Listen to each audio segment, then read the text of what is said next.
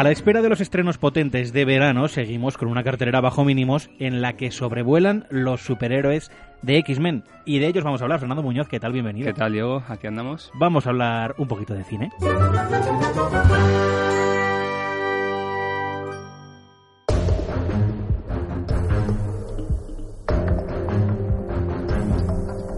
Y el primer estreno de la semana, Fer, ya lo hemos avanzado. Es la nueva de X-Men. Eso es Fénix Oscura. Eh, bueno, la cartera está de capa caída aparece y estos superhéroes también. Es verdad que prácticamente todas las semanas o cada 15 días hay una película de superhéroes. Es verdad que después de la resaca y el huracán de, Vengadores parece que, todos los demás han quedado un poquito disueltos, ¿no? Como de tapadillo.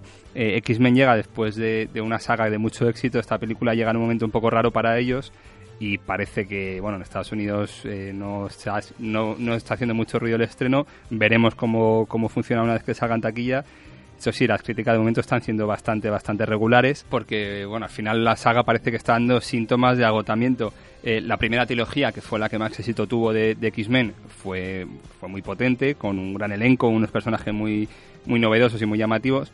La segunda trilogía que hicieron, que funcionó, funcionó como precuela, eh, ya daba unos ciertos síntomas de que igual no, sabíamos, muy, no sabíamos muy bien por dónde iban los tiros.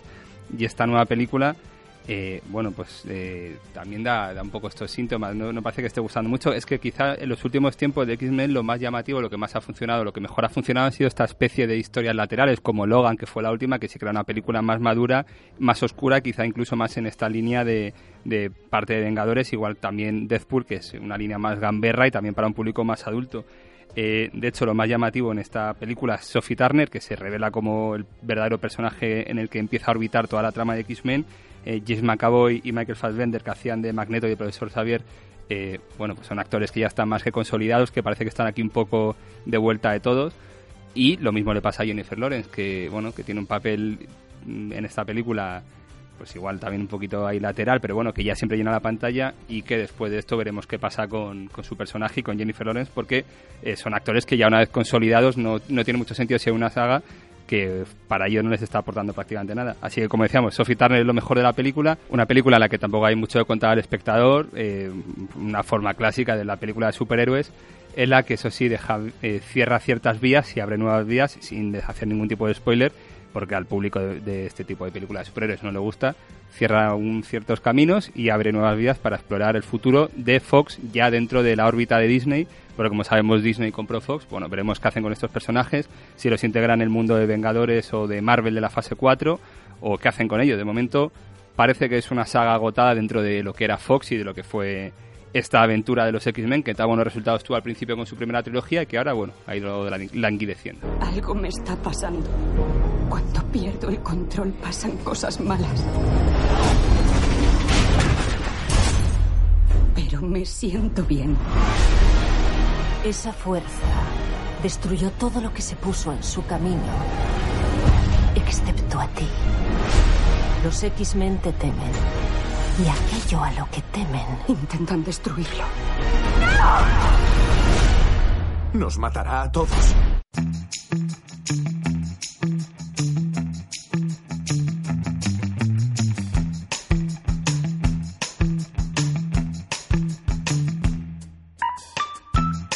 Y el segundo estreno del que hablamos esta semana es una película española y bastante divertida, una comedia antes de la quema del director Fernando Colomo. Estuvo en el Festival de Málaga, fue lo que, según las críticas y las crónicas del festival, fue lo más salvable de, que se dio por allí. Eh, Fernando Colomo, además, eh, garantía de una buena dirección, de, de risas aseguradas y de, bueno, de de una película que por lo menos eh, va a ser a ver al cine y no vas a salir engañado, vas a, salir con, habiendo pasado un buen rato. Su última película fue La Tribu, que funcionó muy bien. En esta película viene con un guion que no es suyo y es cuanto menos curioso el punto de partida.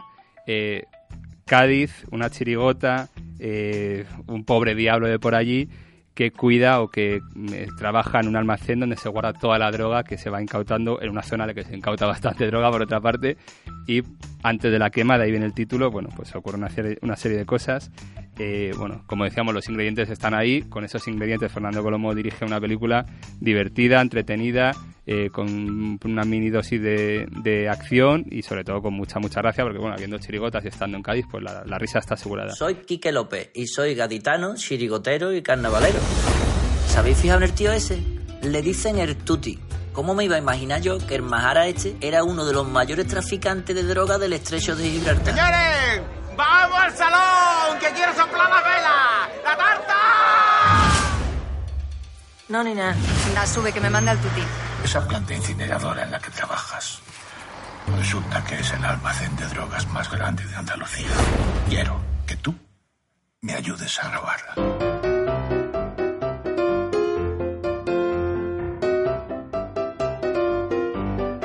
Sintonía de claqueta y al pie con nuestras recomendaciones rápidas aquí en una charla de cine, una para niños, Fer. Arrancamos con Mr. Link, El origen perdido, una película de animación para los más pequeños. La productora es Annapurna, que es una de las productoras indie más famosas y más interesantes en cuanto a sus propuestas en Estados Unidos de cine para adultos. En este caso se lanza la animación con una película de una calidad eh, bastante, bastante alta. No llega al punto de Pixar, pero bueno, le puede mirar a los ojos sin ningún descuido. Una de miedo. El sótano de Mac con Octavia Spencer, la ganadora del Oscar, que bueno, se mete aquí a a, ser la mala malísima de una película, cuanto menos curiosa, y la gente que le gusta el género de terror más comercial, encontrar una película que satisfará pues, a ese tipo de público que va a pasar un mal rato en el cine y luego salir y olvidarse. Una para los nostálgicos. Mejor que nunca, una película que protagoniza Diane Keaton para el público maduro que quiere seguir viviendo la juventud con cierta alegría y con cierta pasión, pues Diane Keaton les hace, genera un personaje que, que es ese tipo de público ideal. Esto te va a sonar, una rareza. No una, sino dos, para que veas cómo está la cartelera. ¿Es generoso? eh, tenemos primero El vendedor de tabaco con Bruno Gans, que es el actor alemán fallecido no hace mucho, que famoso sobre todo por ese papel de Hitler en el hundimiento, esa escena famosísima. Esta es una película curiosa en la que él tiene un papel secundario, pero al final acaba llevando casi todo el peso de la subtrama, en la que interpreta a Sigmund Freud, o sea, casi nada. Y bueno, es el papel con el que se despide. Y otra prototípicamente indie americano, pero además eh, siguiendo el patrón canónico casi de, lo que es el cine indie americano, The Song of Sway Lake, eh, una película sobre todo basada en la música jazz, eh, con mucho toque clásico de, esa América del pasado, pero desde un presente, o sea, con, con mucho flashback bueno, una historia curiosa eh, de un director muy pequeño con muy poco dinero, pero una película curiosa, entretenida, para un público, eso sí, muy, muy minoritario que le gusta este tipo de cine. ¿Y para quien quiera quedarse en casa, qué tenemos en las plataformas digitales? Pues eh, Netflix estrena Lisa y Marcela, la película de Isabel Coixet. Salió destruida por la crítica en, la, en la Berlinale, en el Festival de Berlín cuando se estrenó allí, pero bueno, ya hay que dar una oportunidad porque la historia es cuanto menos curiosa. Isabel Coixet pues tiene un gusto grabando que siempre es llamativo, siempre es interesante para ver. Y aparte Movistar tenemos Hierro con Candela Peña y Dario Grandinetti, que es seguramente una de las mejores series que ha, que ha dirigido o que ha, perdón, que ha estrenado Movistar Plus.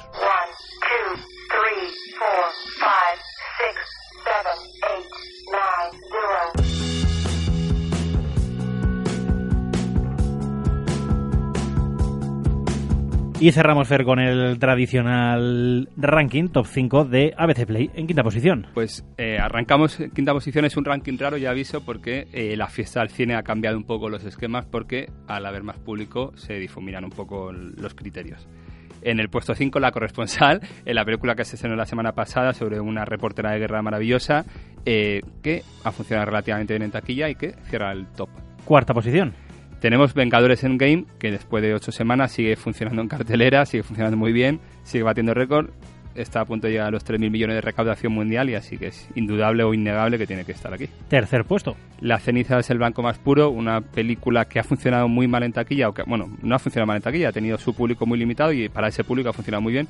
Un melodrama eh, chino con ese toque que tiene el cine asiático tan especial y que bueno, es una película de una calidad innegable, aunque el público o su público la haya apoyado, pero el público mayoritario la ha de lado por esta, esta sobreproducción que hay. Segundo puesto. Rocketman, el biopic de Elton John, que por supuesto la fiesta del cine ha funcionado muy bien, que la crítica la ha puesto muy bien, mucho mejor que lo que pusieron en su día Bohemian Rhapsody, aunque el público está ahí, ahí entre uno y otro, pero bueno, segundo puesto para Rocketman. ¿Y en primera?